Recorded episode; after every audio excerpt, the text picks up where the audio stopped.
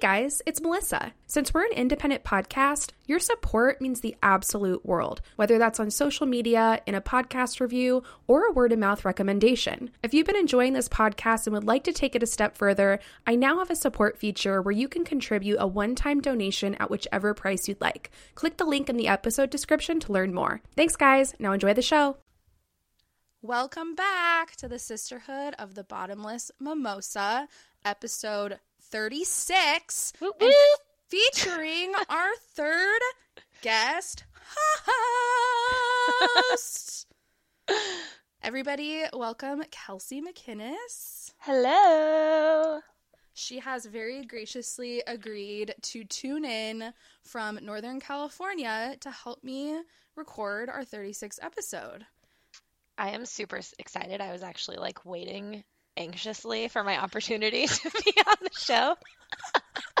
like, so Melissa, you're uh, taking guest hosts now, huh? Well, luckily we have a lot of open slots because as I had mentioned in our last episode with Brad, this uh, podcast basically has no end in sight as long as women are alive. I like it. So I could be doing this till I'm 85 and there could be like I don't know 2000 episodes before I die. Well, I thought that I had my person chosen, and then I actually ended up switching it. So that means I already have someone on deck. Nice. So you just let me know when you're ready. All right, well, I'll let you know. Um, so for anyone out there wondering who the hell Kelsey is, her and I actually um met in San Francisco when we went to San Francisco State University. I think it was probably 2007 that we met. that is correct. I always tell people that we were roommates, which we were for a very very very long time Yes. but um we didn't officially meet as brand new roommates at SF State.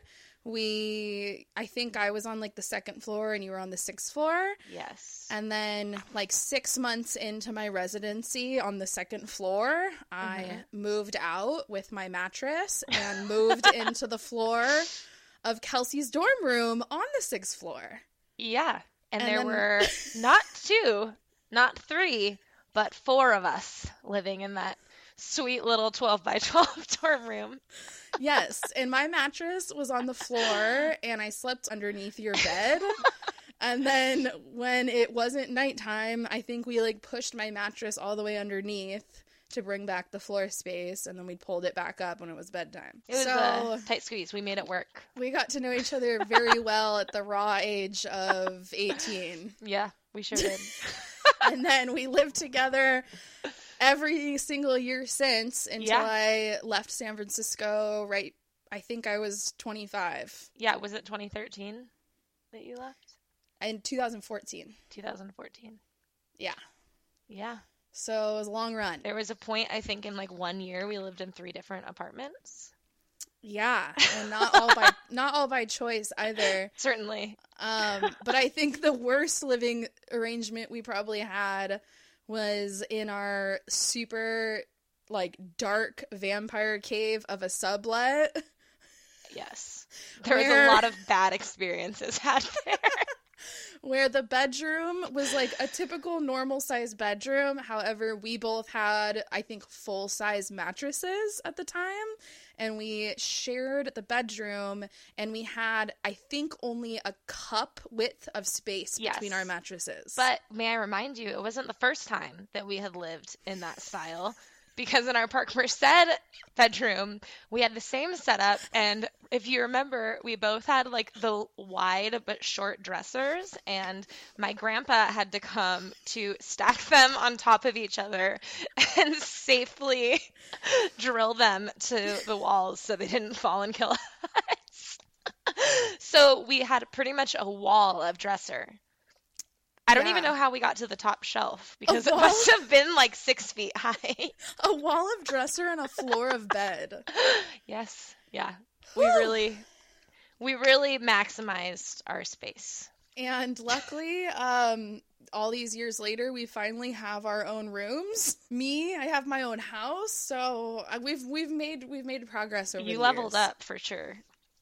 I mean, I still live in a cave, but at least I'm in it alone. So you, so Kelsey still lives in San Francisco, but today she is in San Rafael, um, doing a little house sitting in a nice, beautiful, giant rich person's house where she has all the freedom and silence and space to record this episode. Yeah, and lots of animals hanging out with me, Nice. which is the Are- best part. Are we going to hear any barkers tonight? I don't know. They're actually like the most chill animals I've ever met in my life. Nice. There's two cats and two dogs, and the dogs actually like willingly just go to their beds and sleep. Um, they're both in their beds right now. Are they Um, old? Um, I don't think they're that old. One of them, the pit bull, does snore a lot, so you could hear some snoring. but I think that's the the worst we're gonna get. Okay, cool. Um, well, are you drinking any wine? Oh, I am drinking wine. Oh, All I just right, made an awful screeching sound dragging my wine across the counter. I'm drinking a red wine today. It's a pretty nice wine glass. Well, I'm at a rich person's house. so today I am drinking um, one of my favorite brands of wine from the grocery outlet. Passages. Love the grocery I fucking love the grocery outlet, and I came on to make a pitch for not only the grocery outlet, but also this great wine app that I've been using. So, KB, who is a friend of ours, um, you know, is what you might call a wine connoisseur, right? She loves wine. I know very little bit about wine, either like I like it or I don't, and that's it. Um, I do enjoy it, but I don't really like get into it quite like that. And KB herself has acknowledged that I have amazing luck at the grocery outlet. I always pick the best wines, and it is because my strategy is to see which wine was formerly the most expensive. How- so- oh, it will show you the two prices. Yeah, it'll be like three ninety nine, and then it's like was eighteen ninety nine. Oh. I do usually ball out on like the six or seven dollar bottles, but um, I look at the ones that have the biggest price differential, right? So there could be like a seven dollar one that was nine ninety nine, or like a seven dollar one that was twenty two dollars. I'm like, that's the one I want. So that's my strategy.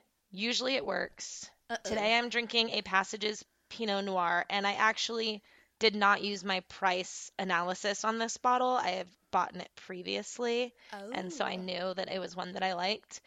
But I will say, I've also started to use this app called Vivino. Are you familiar? No. Because I think you need to get on it. Um, you scan a bottle, like in the grocery store, and most often it recognizes them. I've maybe had a couple that it didn't, and it gives you a rating and like reviews of the bottle. Interesting. So I use it at the grocery outlet, and I will say that today, just before our podcast, I used it on my Passages bottle that is marked as being $18.99 regularly priced at the grocery outlet, and it said that the average price reported was $9.99. Wow. So I'm a little bothered that the grocery outlet was lying. grocery outlet is has been deceiving me. and now I'm pissed. But I still like the passages Pinot Noir. Okay, I have like several comments to make on this entire thing. Could you tell I rehearsed that? I was like, okay, these are all the things I'm going to tell Melissa about the wine. She needs to know that. So first, first comment is I am honestly shocked and dying that KB, somebody who's like a total wine connoisseur and has like. Doesn't she like have like wine winery memberships Oh, yes. and like wine club? Like she has like eighty five thousand Yes. wine bottles in that. she has. room. Yes, you saw them last time. You slept amongst them. there was barely room for you in the guest room. Yeah, to think that somebody at her level of wine bougie would even admit that you have great grocery outlet wine selections. So, but that's the thing. Grocery Outlet is known for having great wine and beer deals. Wow. So you gotta like, you know, there's shit stuff there too, which there is everywhere. But they actually do have good stuff. you know, I don't think we have a grocery outlet down here. I went to a grocery outlet up here in Novato, and it was so much fucking nicer than the shithole by my house in San Francisco. Well, we don't have any grocery outlet here. To my knowledge, I've never seen one. Well, the grocery outlet's a couple blocks from my house, and my roommates, I just moved, they call it the gross out. That's the name. The gross out. The gross out, like the grocery outlet. The gross out. Anyways, I totally just derailed and hogged that no uh, wine it's review. Completely fine. it's completely fine. That's how. That's how the episodes go. So now I need to hear what you are sipping on over there. Okay, so um, I went even lower class than the grocery outlet, um, where I had to stop and get gas on my way home today, and I Oh knew I wouldn't have time to stop at like a good place for a good bottle of wine. So I had to go to the Chevron wine Gas station selection. wine. Amazing. Yes. But I actually ended up with a very good bottle. So I was lucky because I only had three options. I had I thought you were going to say you only had $3. three options. I had a garbage ass Chardonnay, which I'll never drink, and then I had a barefoot Pinot Grigio, which I've literally consumed like at least three thousands of those bottles in my Uh-huh. lifetime. so I'm like, I can't do the podcast dirty Yeah. and review that shitty wine. And then the third option was this so, uh, Starborough Sauvignon Blanc New Zealand wine, Ooh. and it's the bomb.com. Ooh, I like the bottle. I know it's very like seashelly. Yeah. I feel like we're about to go surfing. I love it.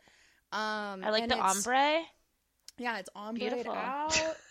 um, but it's a 2018 Sauvignon Blanc, and I always love the Sauves from New Zealand, um, almost more than the like Australian kind. All right. Um, but it's super bomb, and it has a very crisp, appley, peachy fruit flavor. That sounds great. But the problem is that when I get a good wine on the podcast, You drink it tend to drink it all. I have mentally prepared myself to drink this entire bottle of wine. So I will be there with you. And that's why I got this giant glass. I love it. I that's called a Bordeaux glass. Ooh. Tonight it's a Pinot Noir glass. Fuck yeah. okay, so should we start? Yeah. Let's did you do you have do you want me to go first to ease it in? How are you feeling? Gosh, I don't know. I mean, I can go Okay. first. You can go first. Okay. I was like, I didn't know if I should go, if I just want to like go get it over with, but I think I'll get a little more wine in me.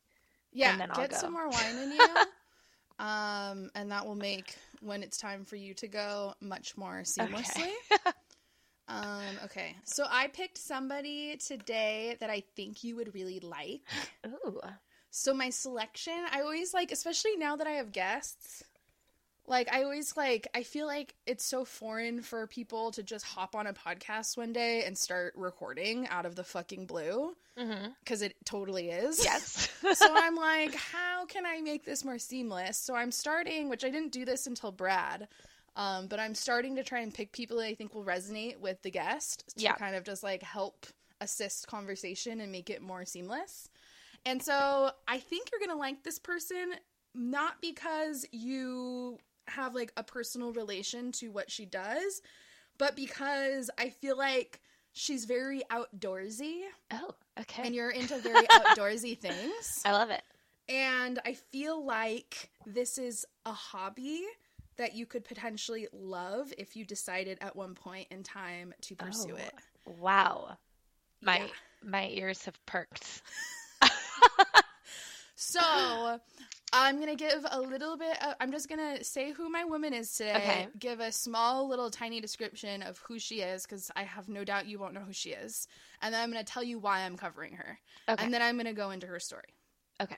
I'm so ready. Today I'm covering a woman named Lynn Hill. And she is recognized as one of the best female rock climbers in the world and Oh. considered the world's most accomplished sports climber during the 80s and the 90s, winning over 30 international titles, including five victories. And she is recognized as helping pave the way for female climbers. Wow. I am excited. And I saw you've been doing some climbing. I there, know, lady. which is why I love So it. Now I'm going to tell you about why I picked her. So, Okay. my boyfriend used to rock climb a lot when he was younger. and he's trying to like get back into it because it was something that he really really loved and for whatever reason like lost touch with it Mhm. and like probably you know was missing that hobby that he loved so much so he's been getting back into the rock climbing gym and he gets a guest pass like Oh, once a month Nice. so i only get to go once a month for free at least Hell yeah. but I've been able to go a couple of times with him, and I am really liking it a lot. I love that. so we just go to like a generic rock climbing gym, but they have like two different uh, options of rock climbing. One is called bouldering, where you Mhm. just have like a, you know a little like little rock sort of fixture that has little handholds on them, and you climb up. And then there's the giant wall where you can like belay on a rope and climb. And so I've tried out both, and I think I like bouldering a lot more. But it's such a cool activity because it's like obviously not only fitness and act like active related, Mhm. but it's very mental Yeah. and like strategy, and it's also almost like puzzle pieces in a sense, which I think like not a lot of sports have that element of it. And so I think I've found that really fun about it is like kind of combining the physical activity with like the mental strategy. And then um it also works out the most insane muscles that I don't think people typically ever use unless they're rock climbing. like these ones. Yeah. Like I mean I don't even do know what those are called. I do like a lot of different sports and physical activities, but after one after my first rock climbing experience, I was feeling some of the most intense just like sore muscles in areas I didn't even know I had.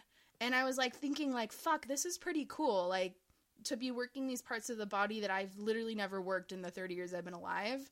I don't know, there was something about that that I was like I think we're supposed to be doing this. So anyway, that's why. Okay, so then that brings me to part two. So Okay. now that he's getting super and back involved, we now have to watch like every single rock climbing documentary on the face of the earth.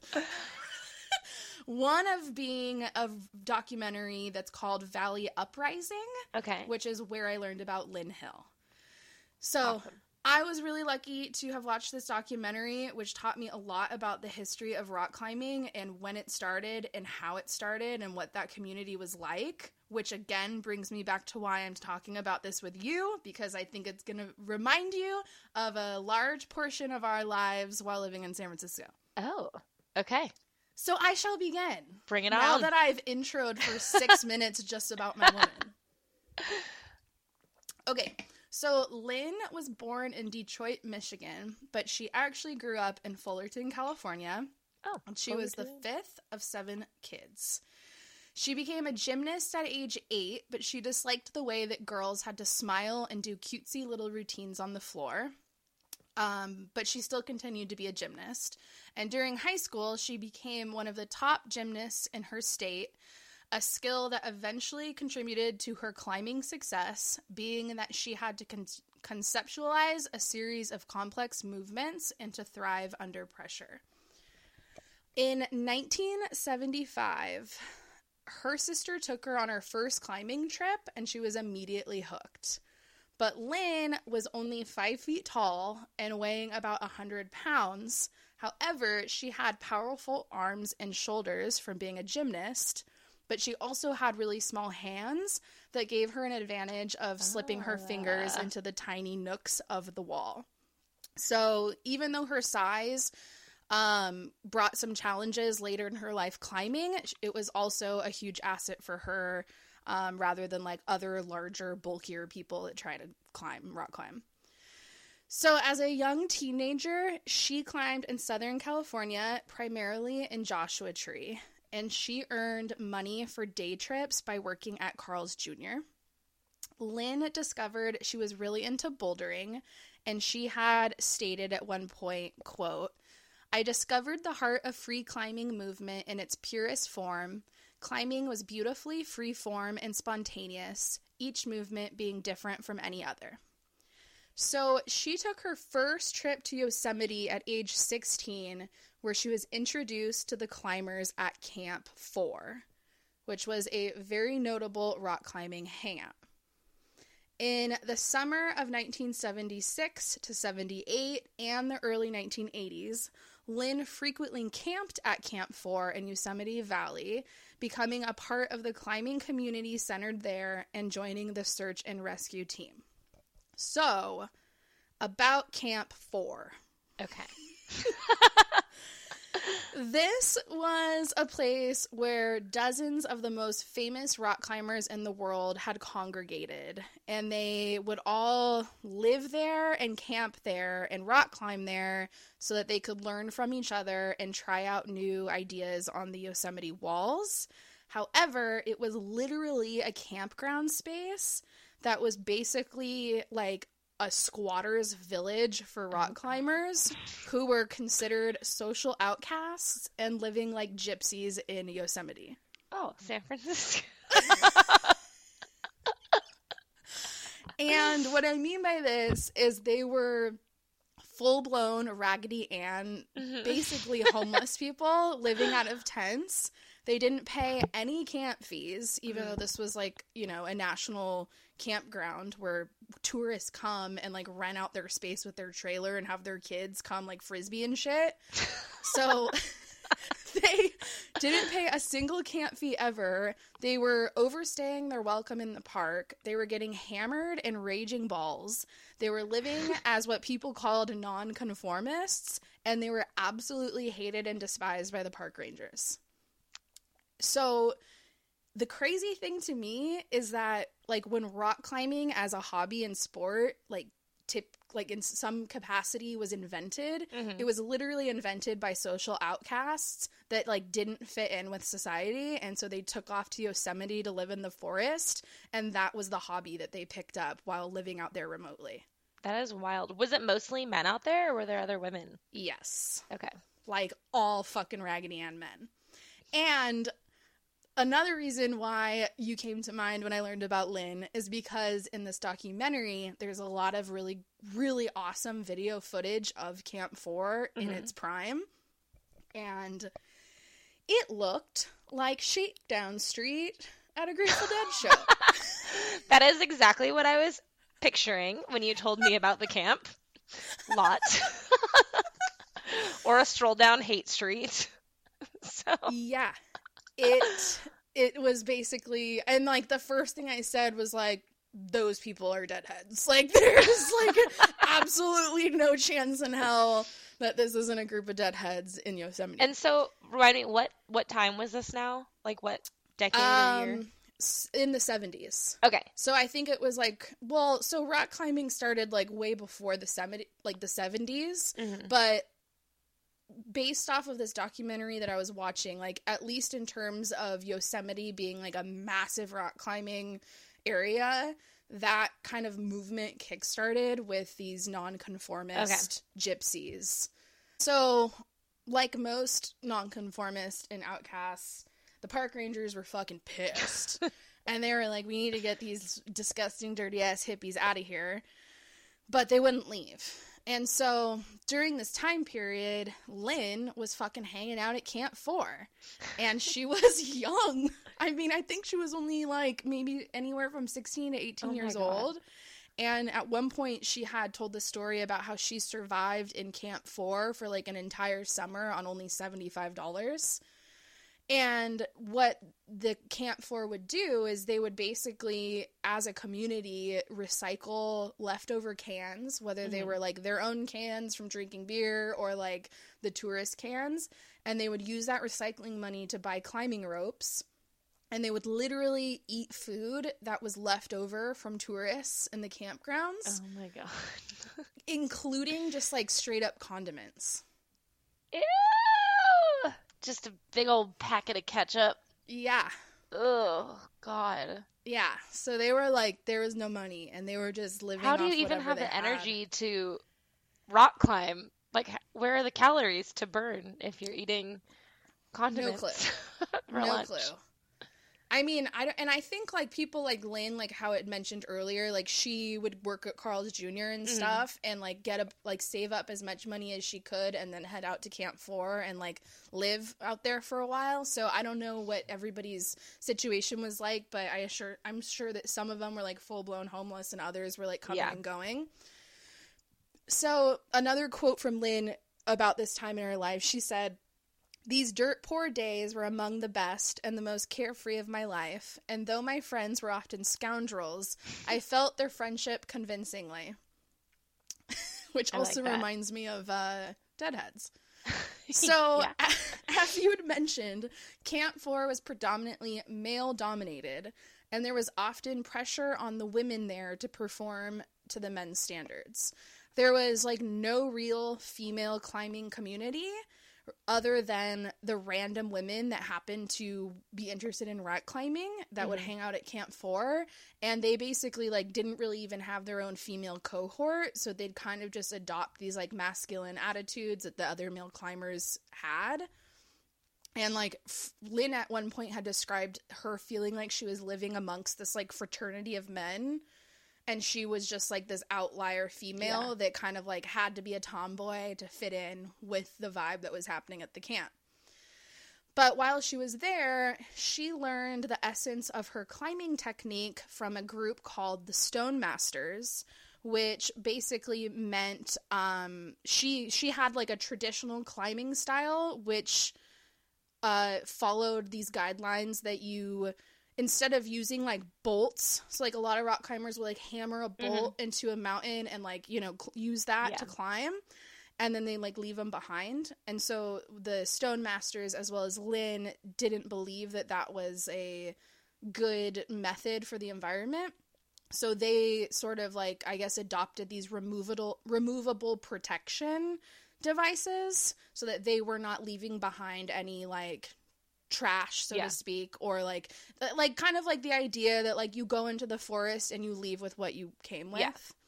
and so that was like something that was very very important to her in her climbing career and she also became a dedicated free climber which meant that she would climb an entire route without hanging on any rope or relying on any kind of com- uh, equipment whatsoever That she sounds would terrifying. literally just climb up a rock like wall with just her hands and feet. Oh feet. my god.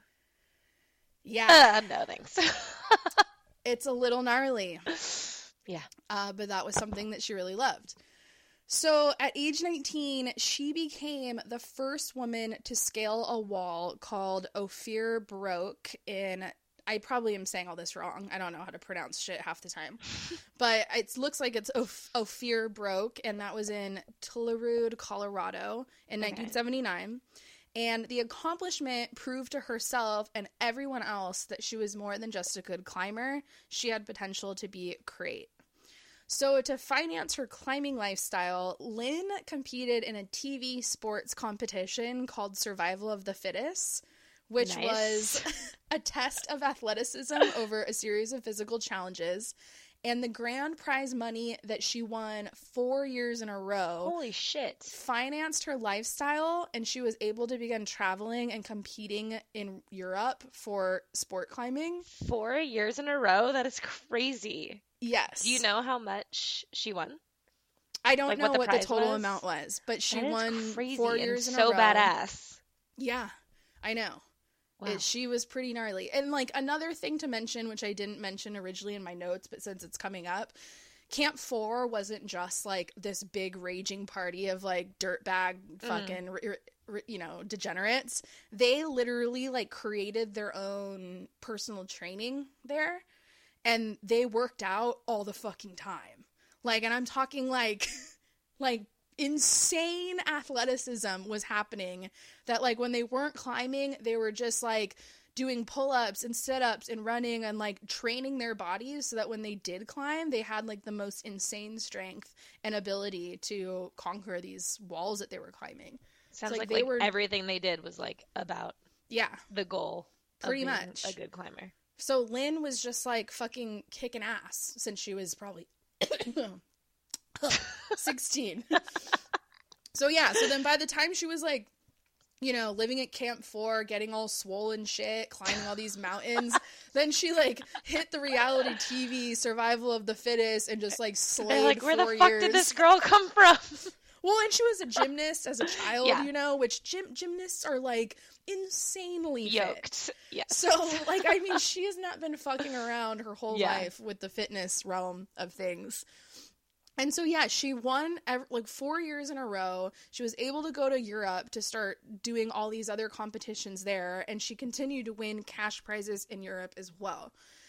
So, early on, when she was younger and a climber, she was pretty much a fearless climber.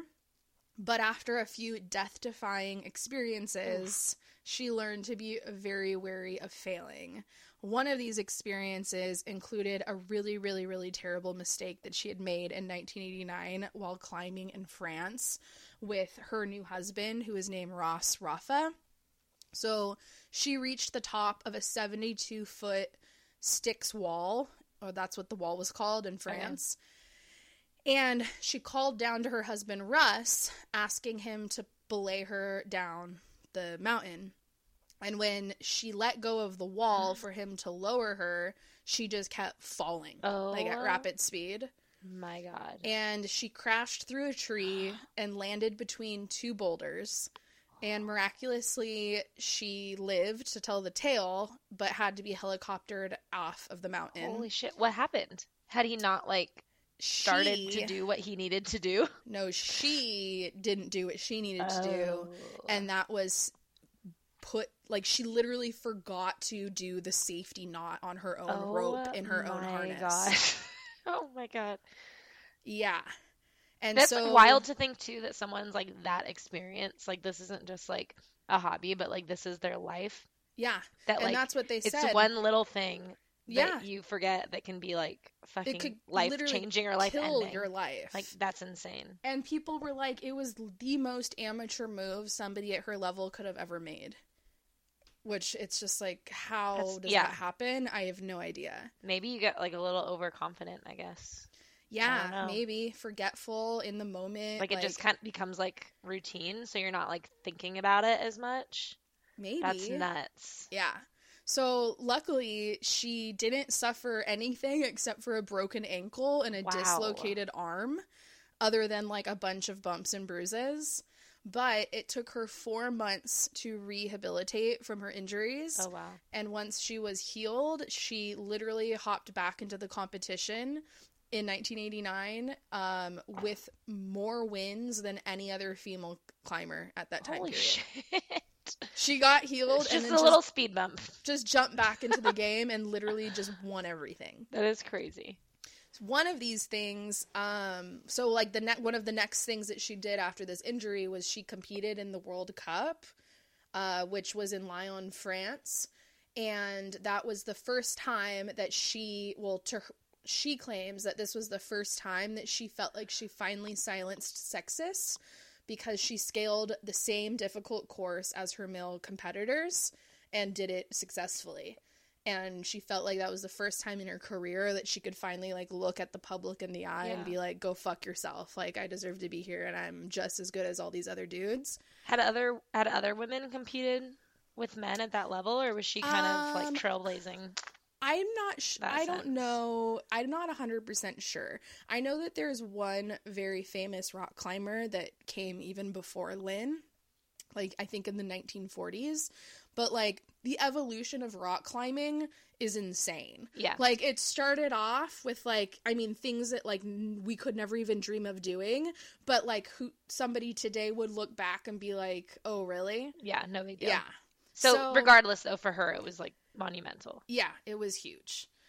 Um which that's like again watching this documentary, it- you really it's it was so like for somebody who literally has never even thought to rock climb in my life, I watched this documentary and was like, "Holy shit, I just I never even knew anything about the history of rock climbing Yeah. and like literally how historical it is even just culturally. It was so interesting to learn about these different types of people and how they dedicated themselves and all these different milestones the generations took and kept growing Mm. because like the shit people doing are doing today like is literally like magician stuff like you wouldn't even believe it's real So it's super it's so cool. You should definitely watch it. Um so Lynn ended up so obviously like as you've already learned, she's won everything, beat all of the fucking, you know, milestones to be best woman ever, won all the titles, all the money, so on so on. So she ended up finally giving up rock climbing in 1992 but not just give up climbing it's because she decided she wanted to concentrate on often or she wanted to change her focus from rock climbing to like remote climbs in exotic places. Oh, So instead of like so she was mainly like competing. Like there was competition and she needed to reach some goal and whatever, get it done in this time at this level of difficulty, but like she did that, she was done with it and now she just wants to be like out in the wilderness and just climbing Yeah. for fun really. So she has done remote exotic climbs in Vietnam, Thailand, Scotland, Kyrgyzstan, Australia, Japan, South America, Italy, Holy and shit. Morocco. And She's not fucking around. she's not fucking around. And in 1993, she became the first person to complete a free ascent of what was called the nose on El Capitan, which again means that she climbed only using her hands and feet. Which, like, she was allowed, so it's extremely dangerous. Like, basically, especially at this time period, people weren't really doing that. And so extra precaution was being taken, which you won't even see today for people that are free climbing. There's no precaution. It's like free climb, and if you lose your grip, you're dying. Like that's Yeah. basically the only option. But when she free climbed the nose, she did free climb, but she was allowed to take rests at what were called belay stations. So when she'd get to that station, she could clip onto a rope and like rest, Chill. chill, you know, like take a breather, Yeah. like kick back her not feet be holding on to something for three minutes. yeah, so they did have those belay stations for her. Um, and then she also had a climbing partner that was there who that was belayed up and Okay. secured so that if she fell, they could potentially like catch her on her way down. I mean, great, but also like, what's the likelihood of that happening? I, have no idea. So she did have those two safety Okay. options there, but she literally Still gonna give it to her. the entire climb, free climb. Um, she got she managed to do the entire thing, and she, she climbed sections that had never before been completed without the aid of equipment. Wow. So she was the first person, not only woman but person, to free climb the nose at El Capitan freestyle That's dope. Insane. So, as if that wasn't enough, she returned back to that same portion of El Capitan, the nose, the very next year in 1994, and climbed it again in less than a day, Holy shit. which like beat her original first record. That is insane. So, and I I tried to look this up more, but according to what I read online, her free ascent of the nose has not been accomplished by any other climber to date. Wow. So I don't know. I mean, there are people that are free climbing insane shit. So I don't know if they just haven't done the nose yet or what. Yeah, I feel like I've heard about people free climbing El Capitan. Yeah. But maybe, but not that section then. Yeah, there's like a portion of this mountain that, pe- and I think the nose is the edge. So like where the mountain kind of like comes to a point, Yeah. you're climbing around the On- point. So the point is like facing Yeah. you, and it goes That is like that, like kind of like a triangle. So you can't even really see probably like half the shit that you're grabbing. Probably it's just like not. dexterity and like feeling and Yeah. being one with the rock. Yeah. I don't know, dude. It's nuts. So, in 1999, she led an all women climbing team to Madagascar to accomplish a first ascent of the 17,500 foot granite wall at Tsaranoro Massif.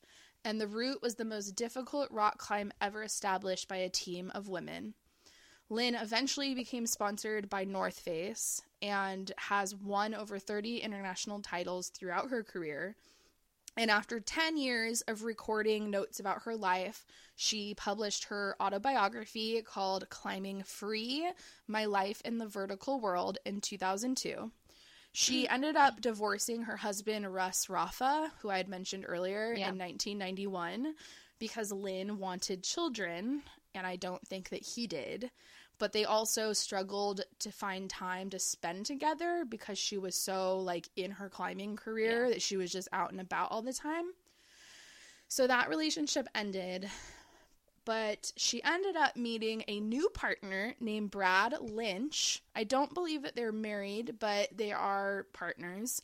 And he's a chef, and she ended up meeting him on a climbing trip in Moab, Utah. Whoa. And they lived together in Boulder. And at the age of 42, Lynn gave birth to a son Go, Lynn. at 42 years old. Hell yeah. And she was quoted to say, I feel that right now it doesn't have to be all about me and my experiences. I was ready to begin a new role, to face new challenges and adventures as a mother. It's a good learning experience adjusting to the sacrifices that need to be made. And I that love that. is Lynn's life. What a badass lady. I know, isn't she crazy? I love it. So I was taking notes when you were talking to me just to like help me follow along. And I have had a giant glass of wine now. but when you told me that she had a baby, I wrote 42 and I wrote go Lynn. Well, it like I I like really wanted to include that because like I feel like she dedicated so many years of her life to like, this passion and then she had this husband and she decided she wanted kids and he didn't. And that's one of those things where we're like you're late in your life as a woman Mhm. and you want kids and you you don't have the partner that wants to have them with you and the time's fucking like ticking. Yeah, and sometimes to think that she they- did find somebody that later in her life that was able to give her a baby at 42 yeah, she and I think for a lot of women everything. the opposite happens. Like you just settle and think that, you know, your time's passed and this is the hand you've been dealt and she I mean, didn't take it. and she lived her entire life living her passion. Yeah. And then now gets to live like the second part of her passion, Yeah, which her is being chapter. a mother and having kids. I love that. Pretty cool, huh? What a badass. Yeah, I also love that she was from Fullerton. I know. Yeah. And there was like a Us lot of other bits about her story that I didn't include in the notes just because I try to like, you know, not have a nine hour long presentation. Yeah. But like just a couple other pointers. She ended up going to Santa Monica College and she like majored in biology. And she also at Santa Monica College at some point became like an insane like sprinter for the college and won all these n- insane competitions and like landed Santa Monica College its first ever win in some type Wow. of like I don't even know what kind of run it was, some crazy running thing. Um, You know what's interesting though that you say it was a sprint is that sprinting and running are like so incredibly different that runners are usually like really really lean and mhm. thin and sprinters tend to have like a lot more muscle mass. really Um and so yeah, because you're you're using your muscles differently like because sprinting is kind of like I guess more impact in like a shorter amount of time where like running you're like you know needing to last longer for like long Yeah, distance yeah. running and stuff um so it actually like kind of I can see how her being a climber would actually help her to be a really good sprinter yeah, and then she also set one of the first world records in weightlifting. wow also I could see the parallels She just like hit so many insane physical that is so badass life. I mean, outside of just like kicking it in Joshua Tree and Yosemite and like fucking raging at Camp 4, like she's just Hell had the yeah. craziest life. And then when I was reading her story, like one of the things I was thinking of is that like someone like Lynn living this totally unconventional lifestyle where you don't have a career, so to Mhm. speak, and instead you have this like hobby that becomes your passion, that like becomes a career in a Yeah. sense, but it's really not even a career, it's more of like a sport. And then she just she just have, has lived this like totally unconventional lifestyle where sometimes I'm like, why the fuck don't I have an unconventional yeah that is all of our dreams right? Can I just do something that I'm really passionate about and someone please give me money for it? goddamn desk 40 plus hours a week. okay, so if you could do that, what would your thing be? What would the thing no be that you did all week and someone gave you money for? I have no freaking clue. I don't know what mine would be either. And I think that's the problem is that some people are born and they ex- immediately have what You just have the is. passion. And it like Totally. like her, she just started it immediately and it Mhm. clicked and it worked and it just never ended. Yeah. Where it's like so many other people have to think hard about what is my thing and then they Yeah. try to make things their thing and then it just doesn't pan out because it's not their thing. I don't know. I think Well- it's just like luck of the draw. As shitty as it is that we don't have those things. I've always, always been like, I have to have a job that I'm like so passionate about and I love so much. And I finally settled into the reality that that is um, not totally realistic. And also, you know, people like Lynn are really lucky, but I've also thought about like that's kind of a, a privileged like approach to life. Like tons Yeah. of people work at really shitty jobs because everyone has to and you know, we all have to make money and survive. So, Well, while we can't be famous rock climbers and make lots of money, we can still have fun hobbies that keep us going, you well, know, I think that there's always that. the like catch twenty two to everything, where like to us, Lynn could have this like dream of fr- like a freedom lifestyle and Mhm. an unconventional lifestyle, but like she could have been missing a lot of other very Totally. important elements that maybe others of us have that she can't have due to her strange lifestyle. Like, Yeah, and I mean, even, like, relationships or family or children or whatever. It Totally. And even you talking about like her giving up that like competitive climbing just to go like be free and climb on like her own terms, like that's something she was missing out on Yeah. because she was doing all this competitive climbing, you know? So the grass Yeah. is always greener, right? I But- know. Her her grass seems really green. Literally, her grass is green, surrounded by greenery at like forty thousand Super green grass. Okay, so before we started recording, I told you that I pulled up a cheat sheet of astrology. And I've been looking for this for like days, and everything I find has like these really long descriptions, and I'm like, I need like the basics. This one is almost too ba- too basic. There are literally two adjectives for every sign. Honestly, her sign and whatever adjectives are listed there might make you know what it is. Wait, Because, in my personal opinion, Lynn is an exact replica of her zodiac sign. okay. So it's possible that the two adjectives next to the sign might might be like, yeah. That's Okay. right. I am going to say that she is either a Sagittarius or a Scorpio. Those are both very excellent guesses. but they are wrong. very close. Okay, okay. She What do we got? Capricorn. Okay. What does it say next to Capricorn? One of them says organization, so like maybe not I mean she might have been very organized. I would argue maybe that finding, you know, the right place for your hands and feet while climbing takes that skill. But the other one is ambition, and I see that that would very much describe Lynn. But she probably also is some of some type of a Sagittarius because she 100% is such. She's that too. It's like so let me tell you what it says next to these. The Sagittarius is adventure and independence. nice. That was my first guess. That's a perfect. Guess. And then Scorpio is passion and intensity. So yep, another. good. Um, this is from dummies.com. Not sure how reliable this information is. Well, just to further elaborate, Capricorns are known to basically be relentless in terms of their um uh not only just careers but i anything that they're interested in, they will do it until they have perfected it and Okay. become the best at it more than anybody on earth. Okay. And I feel like Lynn ba- basically Nailed it. nailed that. I love it. Awesome. Thank you for introducing me to Lynn. And make Um, sure you watch that documentary because you'll love it. I will. Valley Uprising. Yes. I have it in my Uh, notes. I think that's right. Is that correct?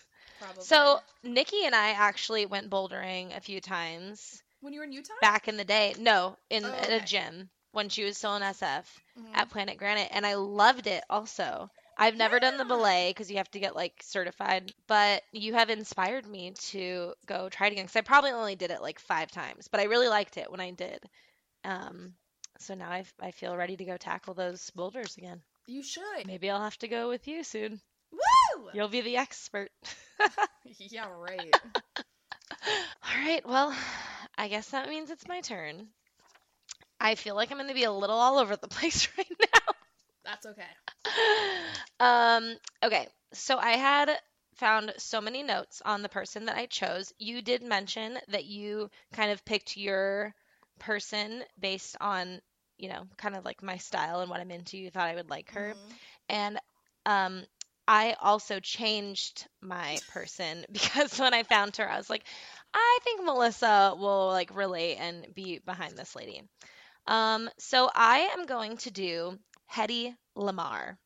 Are you Oh God. Um, I am not entirely familiar. Okay. But my old work BFF, Libby, used to give me constant women like Uh-huh. recommendations that I would pile in a giant list, and one of them is Hedy Lamarr. So, like Brad mentioned about making sure you had not done the woman, I like went through and had to like list every single episode and like triple check because I was so paranoid that you had already done her, but I was like, I refuse to ask because I don't want to spoil the surprise. So I'm glad to have confirmation that you have not done. Hedy Lamarr. Um, so I don't know how much you do know about her from um, your old coworker telling you, but Hedy Lamarr is probably most well known as being a really famous, drop dead gorgeous actress back in like the 1930s and 40s. Um, she also produced a few movies. Um, some were better than others, but she did have um, a couple like big successes as a producer. Um, but the reason that I chose her is that Hedy Lamarr it was also an inventor, and one of the inventions that um, she had actually had like tremendous influence on technologies that we are using right this moment. So she's pretty badass. The iPhone? yes, she invented the iPhone in 1944. Um, so I'm like trying to figure out the best way to do this, and I think I'm just gonna like start from the beginning and go. Um, so yeah, I'm just gonna do that. Are you ready? I'm ready. Bring it on. Okay. So, Hedy was born Hedwig Ava Maria Kiesler, and she was born to a Jewish family in 1914 in Austria. And um, she lived in Vienna, and she lived in a pretty affluent neighborhood of assimilated Jews. So her family was really wealthy. There, she was like pretty cultured, exposed to the arts. They went to like the opera and the theater a lot. Um, and so she was kind of always in this like world of of kind of the idea of fame and stardom. Um, but even as a young child, um, her father was always pointing out kind of just like regular old things that you might not think too much of on the street um, and talking about the mechanisms and like the engineering behind how they actually worked. So, one example is like a streetcar. Like you see it passing by and you don't think much of it, but like what's actually driving that streetcar from A to B, right? Mhm. And so she, at a young age, like just had a really keen interest in how things worked. Um, and at age five, uh, she took apart her music box and like completely reassembled the entire thing. Like you know those little like twisty thing. Yeah. So like she was already just like super curious about everything and really smart. Um, it was also said that like one of her favorite classes when she was growing up was chemistry. So a lot of people think that had she been born in a different era, her life might have taken like a total different trajectory and she might have become a scientist or an engineer. Um, but by her teenage years, she had developed into like a beautiful young teenager developing woman um, and her beauty did not go unnoticed and so at like 15 she was already you know modeling and um, they even i found they oh so i have to interrupt myself i had read like 50 different articles and was like trying to piece them all together and then i was looking for like a podcast or something i could listen to in traffic just yesterday and somehow stumbled onto a PBS documentary about her that just came out in 2017 and it was on Netflix. So oh. I watched cool. it last night and was like, thank God this like put everything in chronological order for me Yeah. and helped me. But one of the things they showed, which I was like totally shocked by, is uh nude photos that she had taken at the age of 16. But again, she lived in this like really like cultured and artistic neighborhood, and so that um kind of like those liberties for women were not um necessarily like looked down upon. Like women in the arts in Well, that society were like known to have like lots of lovers and like Well, be really free with their I bodies like wasn't this like the same time period as like um um like Hemming Hemingway and like oh hemingway yes yeah and I f- wasn't he, so, one of those like oh my god she might have been in uh, a movie I had seen one time but Oh. there was somebody from Austria during this time period who was very like uh posh and you know vogue and just Yeah. like living this like high life Ooh, well, you will have to look at a picture of her and let me know if and what movie it was because I'm curious Well, to see if remember it was that her. movie with uh, what is that fool's name with the broken nose? Paul Newman? The blonde, the blonde. um, Owen Wilson? Owen Wilson. What is it called? Moonlight something? Wait, she was born in 1914. No, no, no, no. But remember the no, no, no, no, no, no. Remember the, so Luke Wilson. Oh, like where I know what you're talking about. Back into time. I was like, um, in, she like, was not in a movie. France, but all these artists are there, like Picasso Yes. and Hemingway, and So- he meets like Tallulah, whatever. She rubbed elbows with Picasso, so Okay. I think that's definitely possible. Okay, she might have been a, uh, one of these characters in that movie. Okay. I I can't can't remember remember, what it's called. Night, Midnight in Paris. Midnight in Paris. I think I have seen it, but I don't remember a second of it. It's so good. So I'll have to rewatch. okay. Okay, so nude photos, 16. Here we go. So, also at the age of 16, she forged a note from her mother that she was ditching school, um, and she went into an acting studio and tried to get some work. And she um, got a walk on film role in like 15 days. And um, by age like 16, 17, she had already had a couple of other like really small um, roles in other films. So, in 1993, at age 18, is when she like really started to become well known for a very controversial film called Ecstasy that she was in. And this was the first thing I read when I went, "Oh, Melissa's to like her." so, the reason this film was so controversial was because of the number of nude scenes that she was portrayed in, but probably most concerning and controversial to members of the public was the scene in which she simulated an orgasm. Oh, So wow. it was basically considered to be like pornographic. And I don't know because I didn't get all the details and I have not seen the movie, but I did read that like the movie is about her playing a neglected young wife to like an indifferent old older man. And in the scene, I know it's like just her face simulating this orgasm. So I also wondered if she's supposed to be masturbating because like her husband's not paying attention to her, which I'm sure would make it even more controversial at that time. So the film was denounced by the Pope. Um, it was banned in the United States, but it did win an award in Rome, and it was widely regarded as like an artistic work of art um, in other countries in Europe. Um, but it was also banned by Hitler in Germany. But interestingly enough, it was not because of the nudity, but because its main actress was Jewish, um, which will play into things later. on. Interesting. Okay. Um, so later that year, she's still 18. She marries this man named Fritz Mandl, Mandl, and he's described as like the Henry Ford of Austria. He's 14 years her senior, so he's 33 at the time. And he comes from a Jewish father and a Catholic mother. Um, but I read somewhere that he insisted that she convert to Catholicism before their wedding. And I don't think that she actually did, but it's just like a theme of her life is like her having to kind of like suppress her identity a little bit. So she was Jewish. She was Jewish. Got it. Um, okay.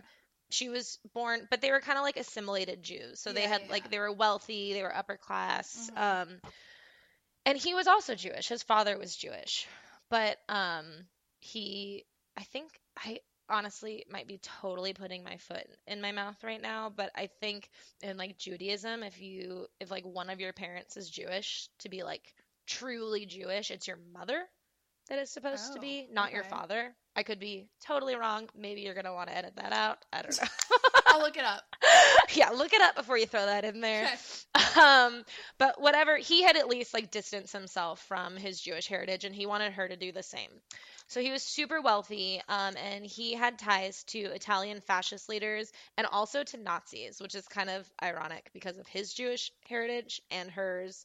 Um, it's said that he and Hitler were like never in the same room together because of his Jewish background, but he was an arms dealer, and so he had a lot of like meetings with like Nazi Germans that came to their home um, to sell them military arms. That's gnarly. Yeah, crazy.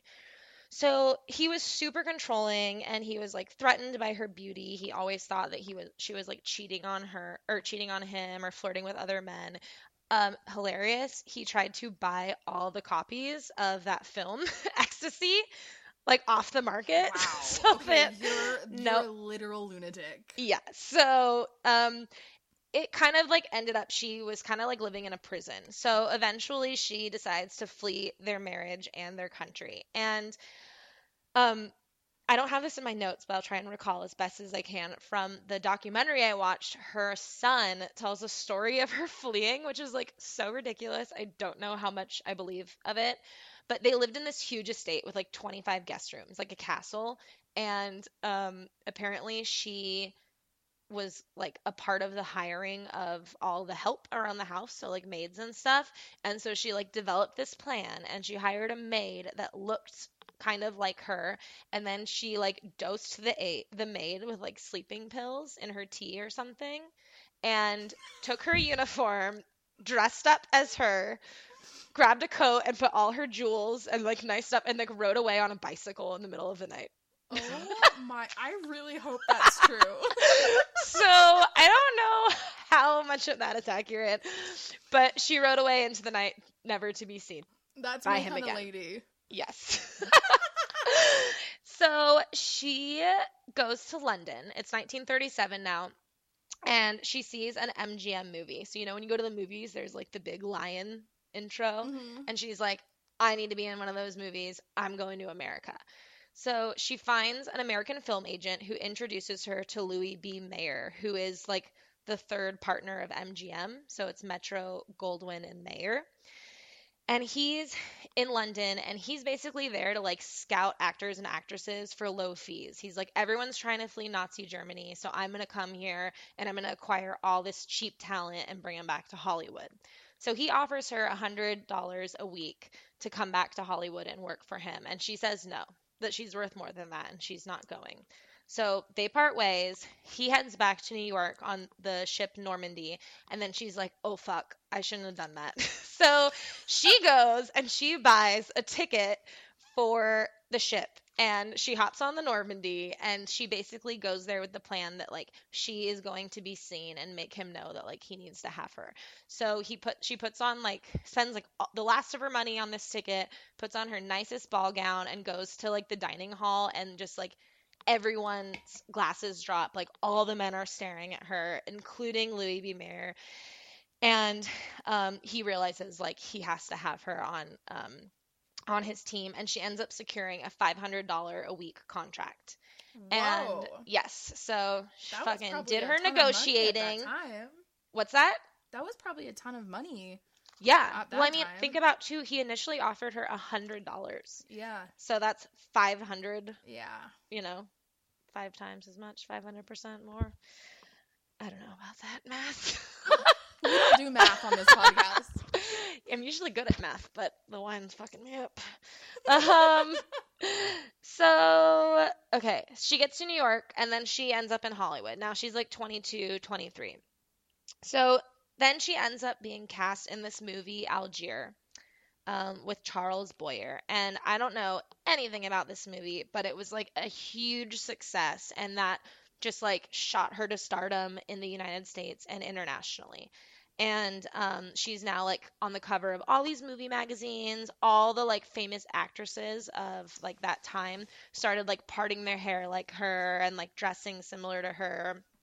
Um and i totally want you to actually i have a picture of her and i'm going to show it to you right now while i tell you this but um, they ended up basing Snow White and Catwoman off of her. Oh wow. Yeah, so she was just like drop dead gorgeous. Like everyone wanted to be her. Beautiful. Yeah, she. I can't. I don't know about Catwoman because she, I don't know, like the cartoon character Catwoman, but I totally see Snow White when I Oh, look at her. 100%. So, um, she becomes really famous. She, as I mentioned, started like rubbing elbows with all these um, heavy hitters in the like arts and uh, like political industries of that time. So, um, some some name dropping. She was hanging out with Picasso, Charlie Chap- Chaplin, and even JFK before he became president. Um, so at 23, she is remarried to a screenwriter named Gene Markey. Uh, and he wasn't like someone that people expected to see her with. He was kind of like pudgy and uh, not the most attractive guy, and he was a little bit older. But I think she like genuinely liked him and thought he had talent and was smart. Um, and they end up adopting a son together. But within months of dating or marriage, he starts dating other actresses. Oh great. Great. Yeah, he's a great guy. Adopts a kid and then fucking Yes. bails for other chicks. Sweet. Amazing. So now it's like one year after she had this like huge successful movie, but like she's not getting a ton of work and her marriage is failing and she's like unhappy with MGM. Um, they're giving her bad scripts. So she petitions for a kind of small role in this movie called Boomtown with Clark Gable, which she ends up getting and it becomes like a huge hit. And so it kind of like secures her career for the next few years. Um, but I didn't know this was some interesting uh, knowledge that I gained in watching the documentary last night is that um, a lot of actors and actresses, um, at least during this time, were signed on to contracts and were like severely overworked and underpaid. Um, so she was on a seven year contract with MGM and they'd be made to work like six to seven days a week into the evening and were basically being fed like speed like diet pills Oh, and shit, to like keep them up and then would be given like sleeping pills and stuff when Oh they god. had time to yeah so just How like a super unhealthy your like brain. lifestyle yeah Ugh. and that'll come up later um, on but she the the later part of her life is a little darker than some of these highs and i think that that whole like time of her life had a lot to do with it For sure. um so she's again working six to seven days a week she's working into the nighttime but outside of work she really isn't sleeping that much because she is working on her latest inventions so she has not lost her love um, for like exploration and invention and just like tinkering with shit. And so um, by 1940, she has a whole like inventing table set up in her house. And I don't even really know what an inventing table entails, but I have run across that term a lot. So I'd imagine it like a wood shop, but just like a workshop with lots of technical stuff.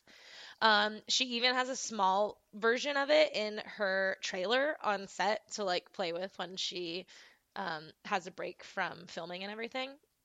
So, um, another man that crosses her path uh, is Howard Hughes, and he is an aviation tycoon. And um, it's kind of funny. They were said to be romantically involved at some point, but uh, it's thought that their relationship was a little more like cerebral and based on like you know intelligence and smarts yeah.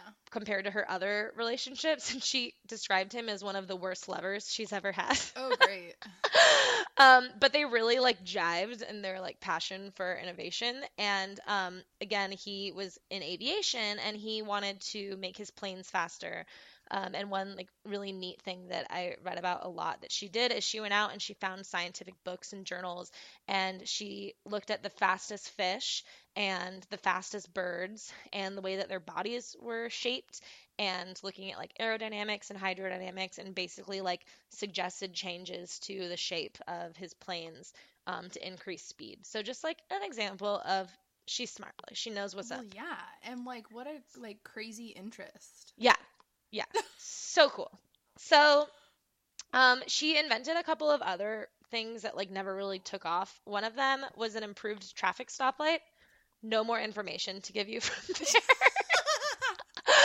Uh, I don't know what that means. I don't know if it's being actually used. I kind of think no, but she did something that improved a traffic stoplight. I think a lot of her inventions like weren't actually adopted, but they were cool. Um, another one that was a little bit like kind of landed flat, but is still interesting. She was really trying to create a soda tablet. So during World War II, there was um, it was really difficult to um, to deliver goods to certain countries. You know that like Germany had their ports blocked, and uh, so as a way for like soldiers and people living in those countries to have like Coca Cola, she wanted to develop a soda tablet that you could like dissolve in Oh, water. wow. And And, would, like, so she Coke? did it. And I think I read somewhere that she admitted herself that it kind of just tasted like Alka Seltzer. and Oh. I think um, what was neat about the documentary that I watched is that there was a lot of recordings from her. Um, this guy that had gotten a hold of her later in her life and interviewed her in like the 1990s. And she said something in there about like the reason it being so unsuccessful is that you couldn't predict like the quality of water that it was being added to. So she's like, sometimes it would dissolve in the bottom, sometimes it would dissolve in the middle, sometimes it would dissolve in the top. That's So, funny. That's true she- though, I bet. Admitted that it was like totally not successful, but again, she's like, these are the things that she's thinking of, right? But then the the company Airborne like gypped her of her idea and created Airborne. Well, and that's, like, Yeah, and it's like Alka Seltzer is the same thing. So I the whole like water quality thing obviously is still a factor today. So there must be ways Mhm. around it. yeah. Um, but it, those were like the type of things that she was thinking of. Um, so now we're getting to the good goods. So it's World War II, and remember that Hedy comes from a Jewish family, and um, it's not looking good for the Allies at this time. It looks like Germany might win the war, and Hedy is feeling a lot of guilt because she is in Hollywood. Um, I didn't mention, but during that first marriage, her father died, who she was really close with, which I think was maybe something that like pushed her to leave um, and Mhm. kind of change her life. Um, but her mom was still in Austria, and she really wanted to bring her to California, but she hadn't been able to. So she felt a lot of guilt, um, just kind of like sitting around and profiting from videos or movies during the war. And so she wanted a way to contribute. And so during the war, um, one challenge that the Allies were facing is that the Germans were intercepting their communications to torpedoes. So, like submarines would send a torpedo somewhere, and Germany would either be able to intercept it so that they knew, you know, what was happening, or they'd be able to interfere and like jam it so that that communication couldn't happen at all. And so Hedy basically is inspired to find a way for um, submarines to communicate with, to, with torpedoes without interruption. So then she meets in 1940 a man named George Antheil. I'm not sure if that's how you say his name, probably not. He's a super famous pianist, and they start talking about this and basically decide that they're gonna like join forces to create something to like contribute to the war. And so they end up making three inventions all together, all meant to like help the Allies fight Germany. One of which was this method of communicating from the submarines to the torpedoes. So it was kind of like her idea, but George was kind of like the one who put it all into place because he had Mhm. just recently done this like huge like musical performance or composition that involved the synchronizing of like 16 different pianos.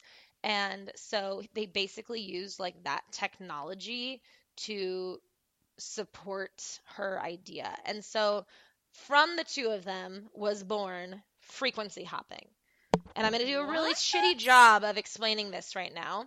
So for all the scientists out there, cut me some slack. but basically believe me, there is no scientist listening. Okay. what about Brad? Brad, Brad- can write up a Brad, 10-page don't report judge me. after the Okay. episode's done. So I'm gonna try and explain this in like the most basic way for people to understand, but also for me to actually be able to explain it. Is that to imagine if, um, like think of like channels, right? So, if your submarine is communicating to a torpedo on channel 2, well, if Germany gets on channel 2, they can either access your communications or again, they can like interfere with it. So, think of that channel as being like a frequency. Her idea was if you have multiple frequencies and you're bouncing around between them in like a certain pattern that both the ship or the submarine and the torpedo are on, that those can't be interfered with because if someone does successfully interfere with your channel, a second later it's moving It's to gone, another yeah. one. And Okay. so it's called frequency hopping or spread spectrum technology. So um, George and Hedy eventually, oh, one other thing. I heard somewhere that this kind of like motivated George's involvement, but I did some sleuthing and the timeline does not add up. But I thought it was interesting to note that George's little brother, who is 12 years younger than him, um, his name was Henry, and he was actually the first American killed in World War II when his helicopter was shot down by Soviets. Oh wow. So in the film, they said like that was kind of his motivation as like revenge. Mm-hmm. But I think he and Hedy were actually working on this before that happened, but still kind of crazy. Um, and obviously like motivated him further um, to support the Allies and stop Germany. Um. So boom, boom. Where am I? Okay, they got a patent. Um, in 1941, they applied for it, and it was granted in 1942. So they go to the Navy and they take them this idea, and the Navy's like, "You want us to put a fucking piano on this? Like, what are you talking about?" They're basically like, "No, this is ridiculous," and um, jo- Hedy wants to continue, and George is kind of like, mm, "Like, I did my thing. It's good," and um, they eventually donate the patent to the National Inventors Council with the understanding that if the military does ever use it, that they would be paid for it. So again, Hedy like still wants to be participating, um, and the Navy basically says to her, you know, you'd be helping a lot more if you left all this like inventing and stuff to the experts, and if you could just go out and sell some some war bonds, that would be the best you could do.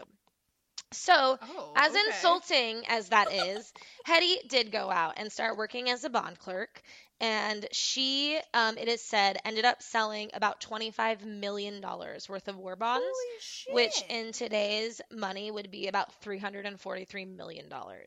Oh so, yeah, she would go out and like perform for troops and stuff, but she'd also use like her celebrity prowess to like, she'd like sell like a kiss on the cheek or like a picture with her, you know, and she raised like an insane amount of money to help the Allies. So, Oh again, as fucking rude as those guys were for telling her that, she was like, you know what? I'm gonna do everything that I can to to help us win this war. So I thought that was pretty cool. That is cool. Um, so flash forward. Um, in 1969, it's kind of all like fizzled out. Hedy ends up writing to a friend in the Navy to ask kind of like what happened with the patent. And they end up finding out that frequency hopping was eventually put to use during the Cuban Missile Crisis. And um, all the ships that were running blockade to Cuba were all equipped with this technology. And they had kind of, um, but oh, what happened is that I guess like patents expire, and um, it this apparently wasn't done during the life of the patent because it expired in 1959. Um, so they basically said you don't get any money. Wow. And yeah. Um, and there's actually evidence that it was given to a contractor around 1955 who was tasked to create a sono buoy, um, which is pretty much like buoys that are deployed to like communicate information back to like ships or like aircraft. So if that had happened in 1955, it would have been during the lifespan of the patent, and she should have been entitled to that money. Yeah. Um, they just didn't give it to her. Yes, and I can't find it in my many pages of notes, but there's also some law that you have like six years to like sue or something, and of course Hedy didn't know this, so she wasn't able to do that. Ugh. Um, so oh yeah, here it is, six years to sue after expiration. Hedy did not know.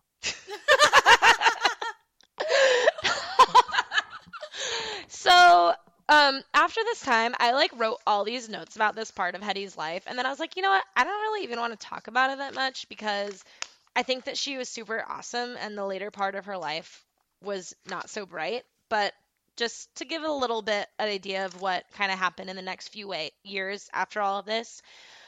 Um, she starts to feel kind of betrayed by Hollywood. You know, she's obviously like aging, she's losing her looks and all her stardom. She has had a number of failed marriages. So Hedy was actually married six times. Nice. Yes, thought you'd like that. um, so she had a few failed marriages, and then she also, it seemed like she kind of got in a weird place with drugs. There were some pictures of her, like she looks like she's fucking tweaked out, and I think that a lot of that had to do with those like pep pills that were being provided to her when she was working in the movie industry.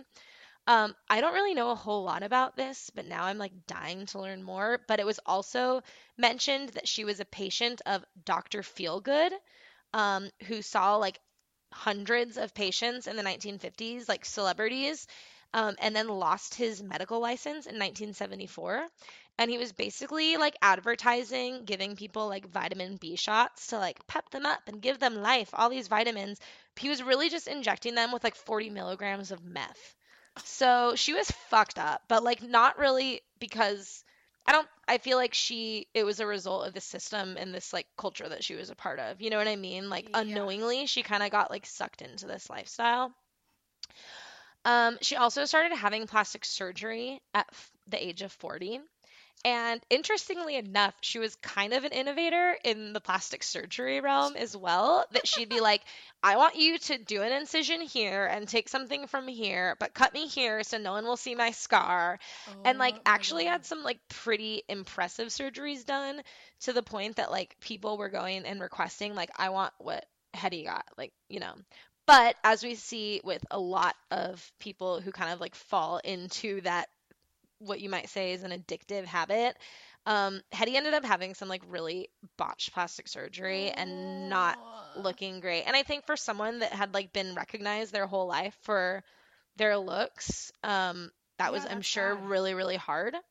Um, and she was also arrested for shoplifting. Nice. Kind of Winona Ryder-ish. Like she had a lot of money and she like had money on her and she ended up getting acquitted, but she like lost her last role in a film because of it. So her late life just was like kind of dark and she kind of ended up becoming a recluse and I think a lot of it had to do with her looks, right?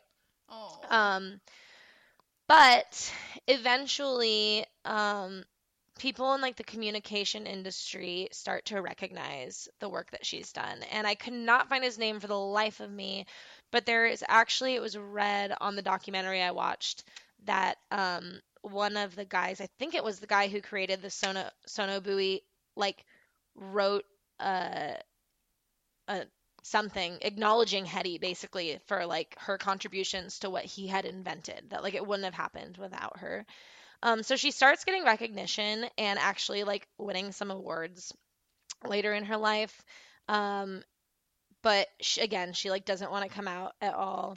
Um she was awarded some award that I can't find the name of and uh it was pretty funny. She didn't want to go, as I mentioned. And so her son went to accept this award for her, and it is so hilarious. This is a little off topic, but his he's talking about her, and his phone starts ringing in the middle of his speech, and he's like, "Oh my god, this is humiliating." And he pulls out his phone, and It's it's her, and he answers it, and she's like, "Hey, how did it go?" And he's like, "How did it go?"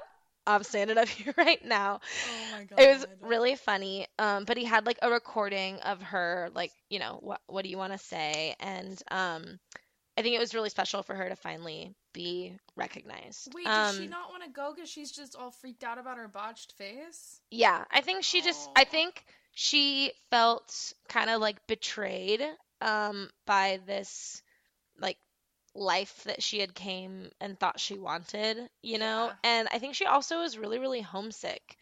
Um I think she wanted to go back to Vienna really badly. And again, she had kind of like I also heard something that when she started working for MGM, part of the contract for all the um, actors and actresses was that they weren't allowed to like discuss their religion or their religious affiliation. And so I think, you know, her Jewish heritage was probably really meaningful to her and also like a way to connect with her family, but she Yeah. kind of like hid it from the world because of a number of different pressures from like Hollywood and you know the political climate and the national climate. So I think I she feel was like it's like again sad. one of those things where sh- you you like you want you see this stardom and it's so appealing and then you get Mhm. it and you're like holy shit I'm so like uh removed and Yeah. distant from the things that really matter to me now and Yeah. I've like turned into this whirlwind of investing in things that don't matter and now I'm feeling shitty about it. yeah. Ugh. So, um, it sounds like though when she was in her 80s, she lived a long life. Um, she passed in 2000, but she kind of started to like reflect and acknowledge that like your contributions are meaningful. Your contributions to the world are meaningful, like with or without acknowledgement. Mhm. Um, and so to bring it kind of all the way back to the present, and the reason why I said that Hedy has actually impacted you and I and this very podcast that we're recording right now is that Hedy's um, uh, frequency hopping sped. Split, start that over. Hedy's frequency hopping spread spectrum technology is the technology that was the foundation and inspiration for GPS, Bluetooth, and Wi Fi technologies. What? So everything that we're doing right now is with great gratitude to Hedy Lamarr. Wait, um, and so all of she's- this is frequency Yeah, so the reason that we can go uninterrupted without competing with like all the other people that are on their phones right now or trying to get on the internet is because we are bouncing around between all these frequencies so that we're not all trying to it increases the, same- bandwidth.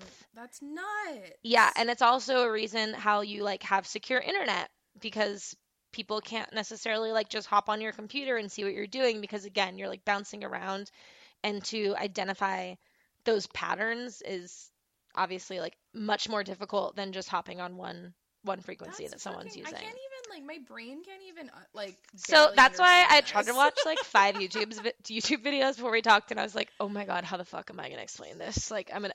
I started watching one, and I was like, "Too much. I can't." No, Um, like it makes sense, but like trying to visualize it and understand Yeah. it like from an educated place is very hard. Yeah. So, um, the award, I just found my notes that she was given, just to jump back. Um, it said today that uh, military satellite systems, which provide protected communications for the president and high ranking military off- officers, and like super duper important nuclear command and control communications, all rely on this technology that Hedy created. So, that award that she got was awarded to her by the Navy and Milstar, thanking for her for her idea and her contributions to um, like military defense. And so since then, she has been recognized like a number of times. Um, after death, she was inducted into the National Inventors Hall of Fame. Um, while I was like searching around online, it looks like there's a lot of great like STEM and engineering like scholarships and awards named after her for like young women in um, you know tech and uh, STEM. Um, and yeah, she's just pretty fucking badass. And so today it's estimated that the market value of her and George's invention is about $30 billion. Whoa. Which she never got any of. Wow. Yeah. That So is not even her kids, even after she was like awarded No. like all this credit. because of the patent expiration. What fucking fucking dickholes, I swear Yeah. to God.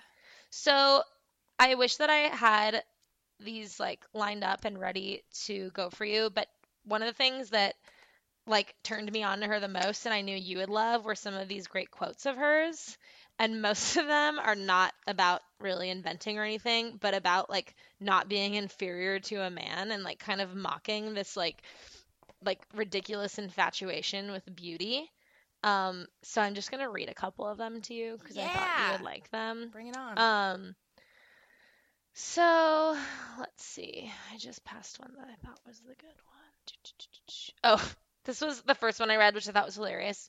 She said, Any girl can look glamorous. All you have to do is stand still and look stupid. So I thought that one was good. um, and then this was another one that stood out to me. She said, again, married six times. She said, I must quit marrying men who feel inferior to me.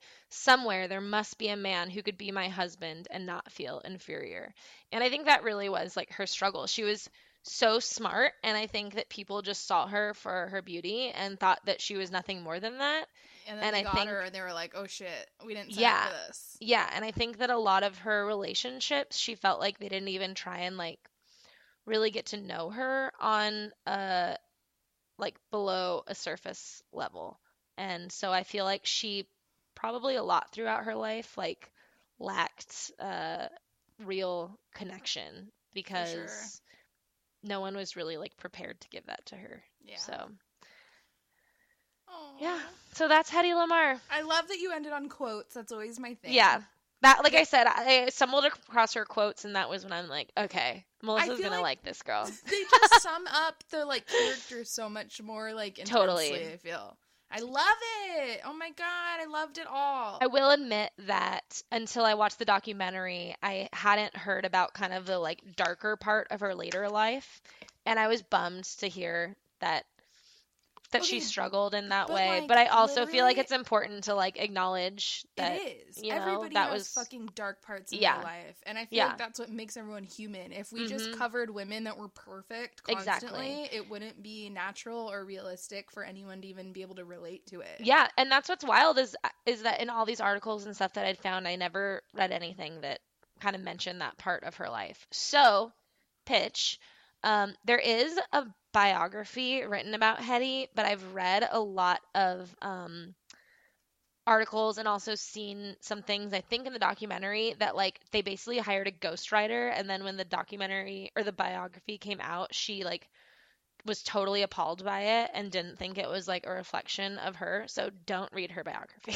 Oh, that sucks. but um, the documentary on Netflix just came out in 2017 and it's called Bombshell, like the Hedy Lamarr story or something like and that. And you just So, watched this like yesterday? Yes. Nice. oh my god, I'm gonna watch it this weekend. yeah, it was good. So, um, Cool.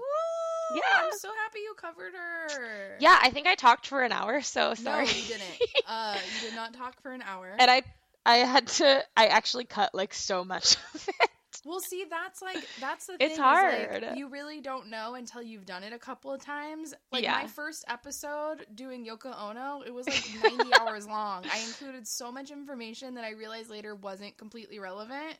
And so you really just have to, you know, you just do it a couple times and then you start to kind of get the rhythm and understand like the flow of just the pres presentation part, part. But you fucking killed it. You did an awesome job and I am so stoked I learned about her. Well, I am stoked that I learned about Lynn, and now we both have movies to watch this I weekend. know, right? okay, I have instant astrology guesses. oh, right. I totally forgot about it. Okay. You know what hers is? I do. And what's hilarious is that I thought it was a different sign until like five minutes before we started. Because I fucked up her birthday. Okay. So I have three guesses starting Okay. from the one I think the most that it is, and then second and third. Okay.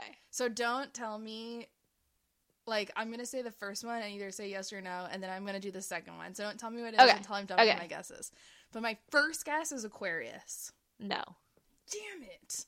All right, my second guess is Gemini. No. No. Those were such like absolute lands for me on this. I'm reading the de- the descriptions now of both of them. Oh, I can totally see that based on my two word traits from dummies.com. Then my third guess is Scorpio. Woo! Yes! That's it. it wasn't my first or second though. So you did hear because I I told you when I guessed Scorpio for yours also, but passion and intensity are the two traits that I have written here, Yeah. and I do think that those describe her. But again, if anyone would also like to learn from the dummies.com referencing, Aries is energy and initiative. Totally see, and Gemini is verse. no, I said Wait. Aquarius. Oh shit. Okay. Originality and vision. um wait, now I Gemini was the other one you said, right? yeah, Aquarius Okay. and Gemini. Versatility and curiosity. So I can also see those. How would you describe all those in more than two Well, words? so like, why did you guess them? Aquariuses are known to be like like we're all on planet Earth and they're like a hundred miles in the sky, ten steps ahead of people in creativity and innovation. And they're also huge humanitarians. Like they give Okay. a fuck about like humanity as a whole. And then Gemini, they just have seven billion thousand hobbies at any given moment that like they they like hop around from six trillion things and they're always like it's always a new project or new plan and so that just also kind of seemed kind of like her and then i only thought scorpio because they like i mean other than them just being extremely intense they're very like transformative is sometimes the word to describe them where they like they make an impact that like changes shit Okay. but so I thought she was I a mean, Sagittarius until like five minutes before we i would have never thought that It wasn't. It had nothing to do with her traits, mind just- you, because I don't know them. It was wrong. just by her birthday, and I was like, "Oh fuck, that's not right." I like had to cross it out in my paper, and I was like, I like, would have been like triple. That doesn't make any sense. "Yeah." Oh my So, god, that was so it was a close call. Well, that was very awesome. That was super fun. I know. So I excited. loved all of it. Thanks. Thanks. Thank you. Thank you. I was an honor. It, it was an honor having you for episode 36. I know that's crazy. It really is crazy. Go I get 'em, mean, Tiger. It's just gonna. I'm just keeping it going. Just Keeping it Figure going. it out as we roll along. Well, I thought that was super fun. I definitely felt like I was doing homework for school, like a book report. homework. It literally is. And then I was like, strut. So I did laugh because I know that um, we are both Virgos, but you always remind me that you think I'm more of a Leo. but I do identify with many of the Virgo traits. And on my cheat sheet here, one of the or the two things listed are analysis and perfectionism. And I was like, that is me literally. I spent like two hours like today, like last minute, being like, oh fuck, all my notes. Like I need to rewrite them. I need to print out all these articles. And like, this is not right. It's all out of order. and I was like stressing. And I, Well, yes. yeah. I mean, so I was my like, I feel like I did a book report and I did not allow myself enough time. And I just like procrastinated, like our Eleanor Roosevelt report freshman What year. Eleanor Roosevelt report? You do not remember that when we did fucking Adderall and I fell asleep and then I copied your whole report? don't remember. Are you serious? In the dorms. Did I have a good report? You got a better grade on it than me, huh? I think I did, but I copied yours. You're a. Did you copy it verbatim? No, obviously I changed it, but I like I copied all the context. And remember, we both took Adderall for the first time, and you were like cracked out all night, and I fell asleep like 30 minutes later. Okay, I'm very happy you remember this. I don't completely remember. What I have a lot of missing memories from Eleanor college. Roosevelt, and why were we talking about her? I don't remember what class it was for because I don't even think that we had that many classes together. Um, but I know it was Eleanor Roosevelt, and we were supposed to read this book, and neither of us did, of course. Oh no, I remember this. yeah.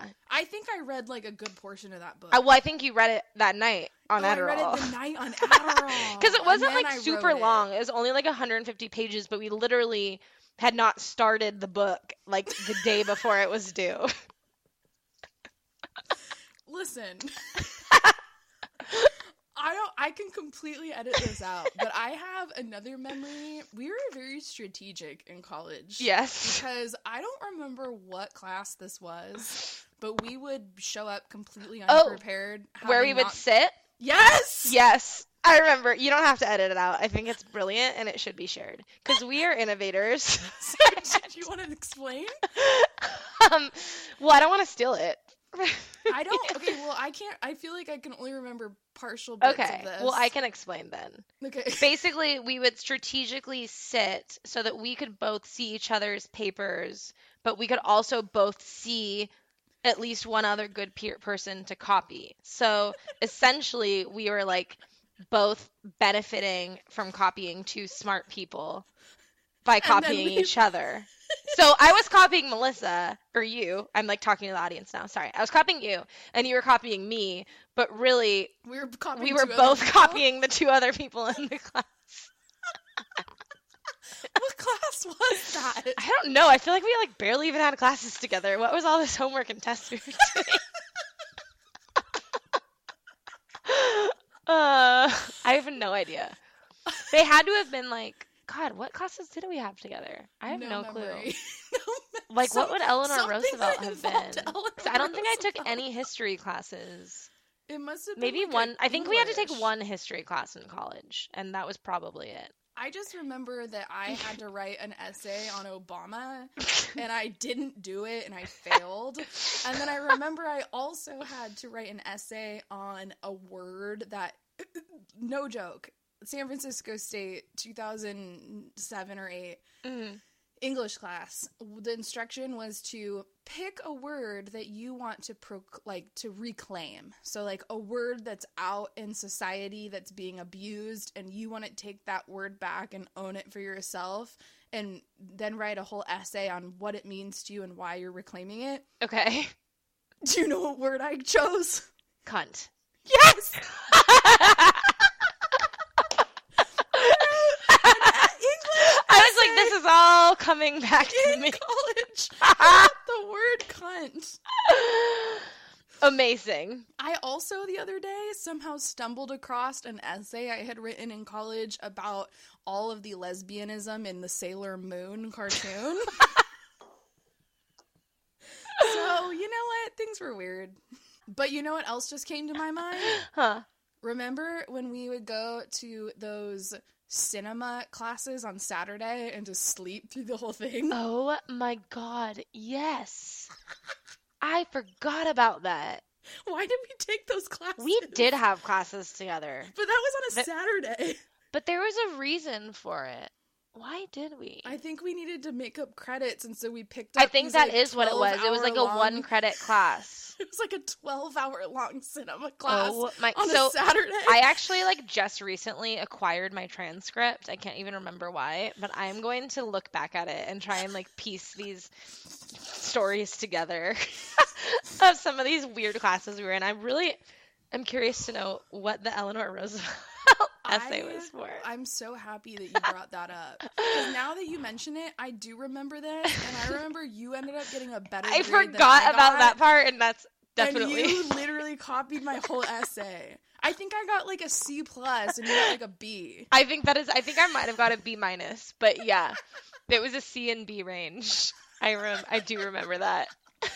You're like, what the fuck? Cracked out all night and got the C. And I was just over there snoring in the dorm. Oh man. Oh man. Uh, well, listen. Now we're stuff. 30 and we're doing book reports, and it's going well. Who do we send? We should send this to whoever that teacher was that uh, gave us that assignment. Look at us now, Ma. Talking about great women and great lives. So Be like, and F now we're not doing guys. Adderall. We're just drinking wine.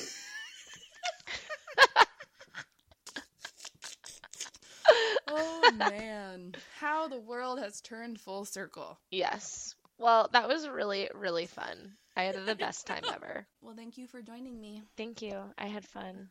And that was the end of episode 36. Woo woo. Woo woo! I'm almost a 40. Woo! That's so exciting. And Maybe you should have some champagne. for episode 40. I know. You would think that this Sisterhood of the Bottomless Mimosa would ever have champagne, but who wants to drink I didn't even think at about nine that. o'clock at night? Yeah, I don't even like drinking mimosas in the morning. I mean, like one mimosa, but I'd rather have a Bloody Mary or something. Or I'd just a glass of wine, a glass of rosé. I'd rather have an Irish coffee. Yeah, totally. Mimosas never do anybody good. They really don't. There's a really good meme on the internet that's like, anytime you start off with bottomless mimosas, you're texting a dude at Oh. one in the afternoon saying, up?" "You still up?" I love those. Yes, very accurate. Yes. All right. All right. Well, signing off. okay, that was awesome. Well, we don't have to hang up, but Oh, okay now I just unmute myself. Okay. All right. Thanks Bye. for joining. Bye.